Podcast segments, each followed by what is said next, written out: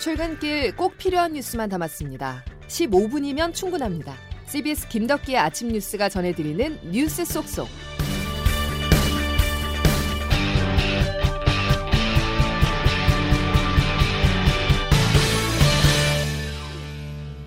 여러분 안녕하십니까? 10월 20일 김덕기 아침 뉴스입니다. 검찰의 칼끝이 제1야당 대표와 청와대로 향했습니다. 검찰은 이재명 민주당 대표의 최측근을 체포했고 서해 공무원 피살 사건과 관련해서 노영민 전 대통령 비서실장을 불러서 조사했습니다. 수사 속도도 빨라지고 수위도 높아지면서 이재명 대표와 문재인 전 대통령의 턱 밑까지 다가간 모양새인데요. 먼저 어제 체포된 김용 부원장에 대해서 알아보겠습니다. 검찰은 김용 부원장이 대장동 민간 업자로부터 불법 정치 자금을 받았다고 보고 있는데요. 김 부원장과 이재명 대표는 어떤 관계인지 김동빈 기자가 보도했습니다. 서울중앙지검 반부패 수사 3부는 어제 김영 민주연구원 부원장을 정치자금법 위반 혐의로 체포하고 그의 자택 등을 압수수색했습니다. 김 부원장은 유동규 전 기획본부장 등 대장동과 위례개발 민간 사업자들로부터 수억 원의 불법 자금을 수수한 혐의를 받습니다. 김 부원장은 이 대표가 직접 인증한 최측근입니다. 제 분신과 같은 사람이어서 어, 앞으로 큰 성과를 만들어낼 아주 유용한 제목이다라는 말씀을 분당 리모델링 추진 연합회장 출신인 김 부원장은 2010년 이재명 더불어민주당 대표가 성남시장에 처음 당선됐던 해부터 성남시 의원으로 함께 해왔습니다. 2018년 이 대표가 경기지사에 당선된 후에는 인수위 대변인을 거쳐 경기도 대변인으로 발탁되며 이 대표를 지근거리에서 보좌해왔습니다. 지난 대선에서는 총괄 본부장으로 이 대표의 조직을 총괄하기도 했습니다.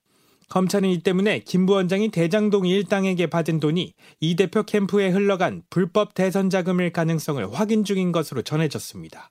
김 부원장은 체포 이후 불법 자금 수수 의혹을 전면 부인하며 정치 공작을 일삼는 검찰의 행태를 강력히 규탄한다고 주장했습니다. CBS 뉴스 김동빈입니다. 대장동 의혹 사건이 이제는 이재명 대표의 대선 자금 수사로 나아가고 있습니다. 김용 부원장에 대한 수사 결과에 따라서 상당한 정치적 파장을 몰고 올 수도 있는데요. 핵심으로 파고 들어가 보겠습니다. 사회부 법조팀의 김중호 기자 나와 있습니다. 김 기자. 네, 안녕하십니까. 검찰이 김용 부원장에 대한 개인 비리를 지금 수사하고 있는 게 아니잖아요. 네, 그렇습니다. 어, 어제 많은 일이 벌어졌는데 좀 간단하게 먼저 정리부터 해보죠. 예. 서울중앙지검 반부패 수사 3부가 어제 오전 김용 민주연구원 부원장을 정치자금법 위반 혐의로 체포했습니다.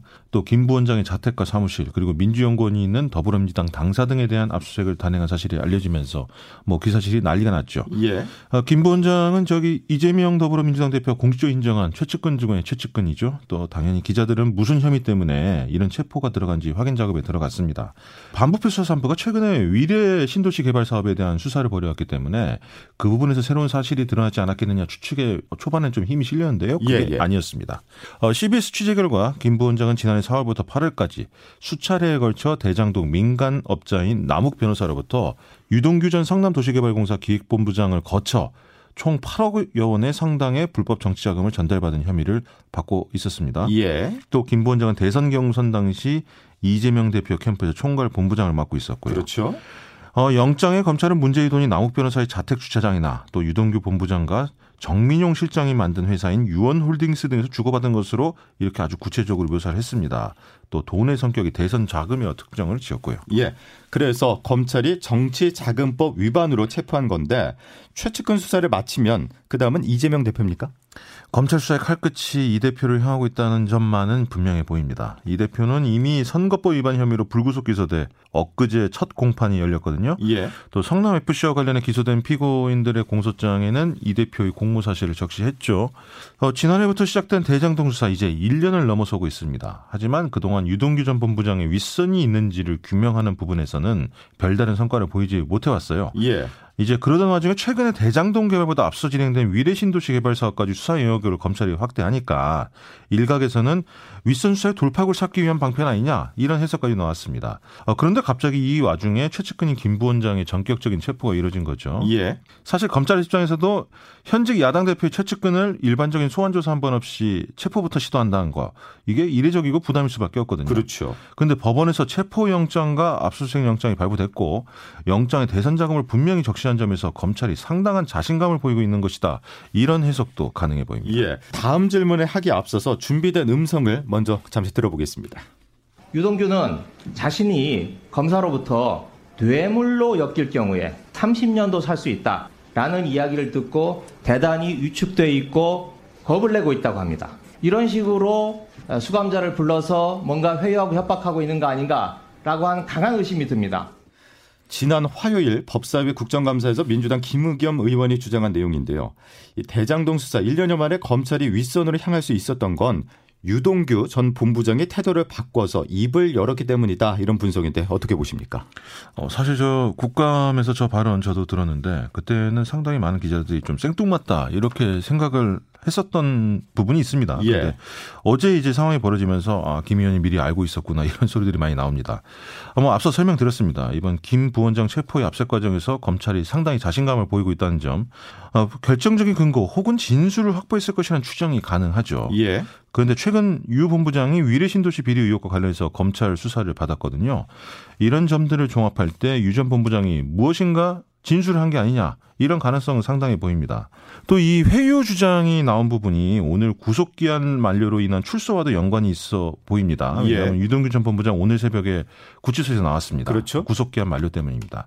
사실은 훨씬 전 6개월 전에 그 구속 기한이 만료됐었어야 되는데 검찰이 한 번 더 연장한 적이 있었거든요. 그래서 이런 부분과 많이 연관이 되면서 검찰이 그런 회유를 한 게 아니냐 이런 주장도 나오고 있는 것 같습니다. 예.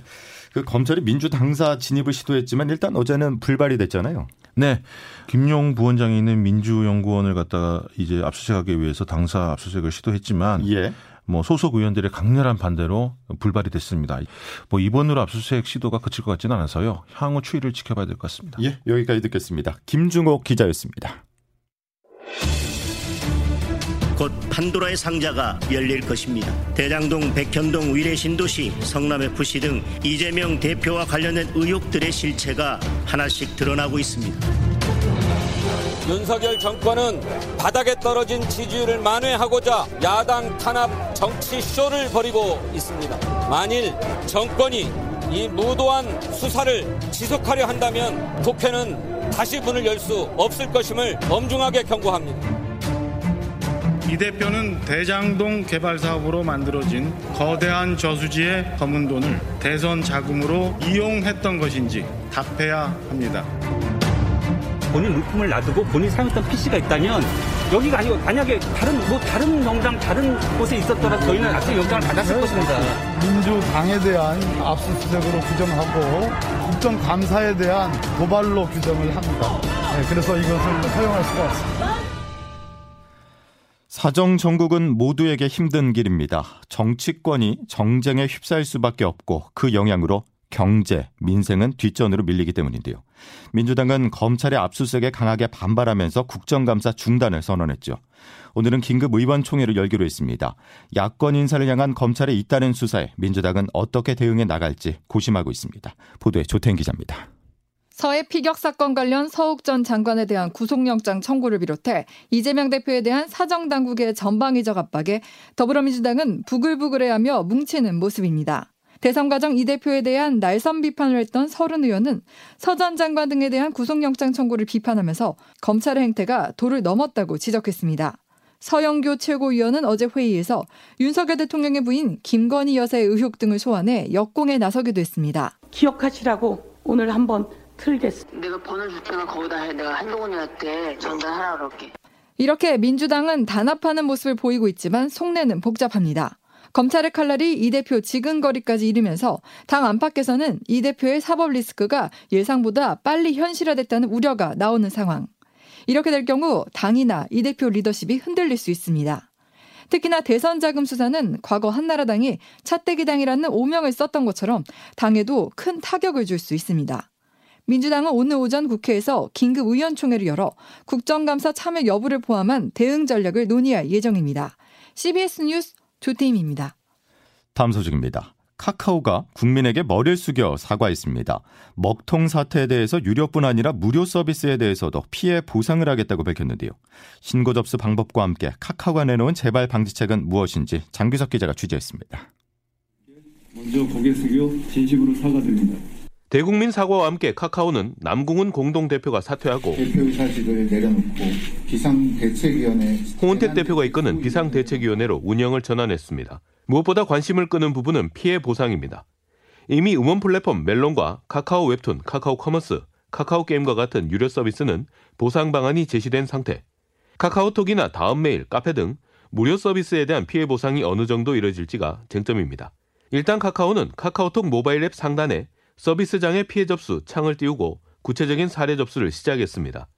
피해 접수 창을 터치하고 들어가면 카카오톡과 다음 서비스 피해 사례 접수하기 버튼이 나오는데 이어 구체적인 항목과 피해 사례를 적고 필요한 경우 관련 파일도 첨부할 수 있도록 했습니다.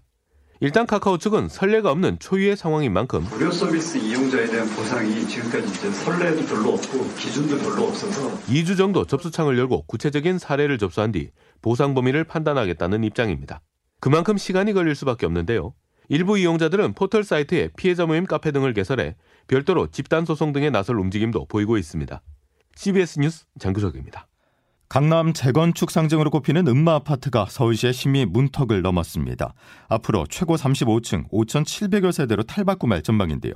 재건축 움직임이 시작된 지 24년 만입니다. 양승진 기자가 보도합니다.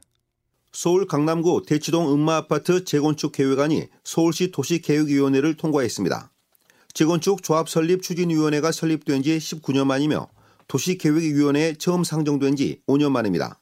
28개 동 4,424세대 규모인 음마아파트는 준공된 지 40년이 넘은 강남의 대표적인 노후 대단지 아파트입니다. 지난 2003년부터 본격적으로 재건축 사업을 추진했으나 서울시의 이른바 35층 룰에 걸리며 여러 차례 고배를 마셨습니다. 이번 결정으로 음마아파트는 최고 35층 33개 동 5,778세대로 재건축될 예정입니다. 건폐율 50% 이하, 상한 용적률은 250% 이하가 적용되며 공공주택 678세대가 포함됩니다. 공공기여로 보행자 차량 혼용 통로와 13,000여 평방미터의 근린공원, 4,000여 평방미터 문화공원이 조성됩니다. 시장에서는 이번 심의 통과로 서울 송파, 잠실 같은 다른 주요 재건축 단지들도 사업의 탄력을 받을 것이란 전망이 나옵니다. CBS 뉴스 양승길입니다. 김덕기 아침 뉴스 여러분 함께하고 계십니다. 이제 기상청 연결해서 자세한 오늘 날씨 알아보겠습니다. 이수경 기상 리포터. 네, 기상청입니다. 예, 때이른 추위는 언제 풀리는 겁니까? 네, 오늘 아침도 꽤 쌀쌀하게 시작하고 있지만 오늘 낮부터는 추위가 풀리겠습니다. 아침 기온은 현재 어제보다 2, 3도 가량 오르면서 현재 서울은 6도, 그 밖의 지역은 파주, 영상 1도, 대전과 대구는 3, 4도 정도의 기온을 보이고 있는데요. 오늘 일교차가 커지면서 한낮에는 대부분 20도 안팎까지 기온이 오르겠습니다. 따라서 낮에는 예년 이맘때 기온을 되찾으며 온화한 날씨가 예상되고 있는데요. 서울과 파주, 춘천과 대전 오전의 낮 기온이 19도, 부산은 21도, 강릉과 광주는 22도까지 오르겠습니다. 오늘 오전까지 내륙을 중심으로 안개가 짙은 곳이 있어서 이 점은 주의를 하셔야겠는데요. 이후로 전국적으로 맑은 날씨가 이어지겠습니다. 당분간 비 소식은 없는 가운데 깊어가는 가을을 만끽하기에 좋은 날씨를 보이겠는데요. 다만 대기가 안정되면서 공기가 건조해지고 있습니다. 야외 활동 시 불씨 관리에도 조금 더 신경을 쓰 시기 바랍니다. 날씨였습니다. 다시 한 번 더 말씀드리지만 내륙을 중심으로 안개가 짙게 낀 곳이 덜어 있습니다. 출근길 교통 안전에 특히 유의하셔야겠습니다. 목요일 김덕기 아침 뉴스는 여기까지입니다. 내일 다시 뵙죠. 고맙습니다.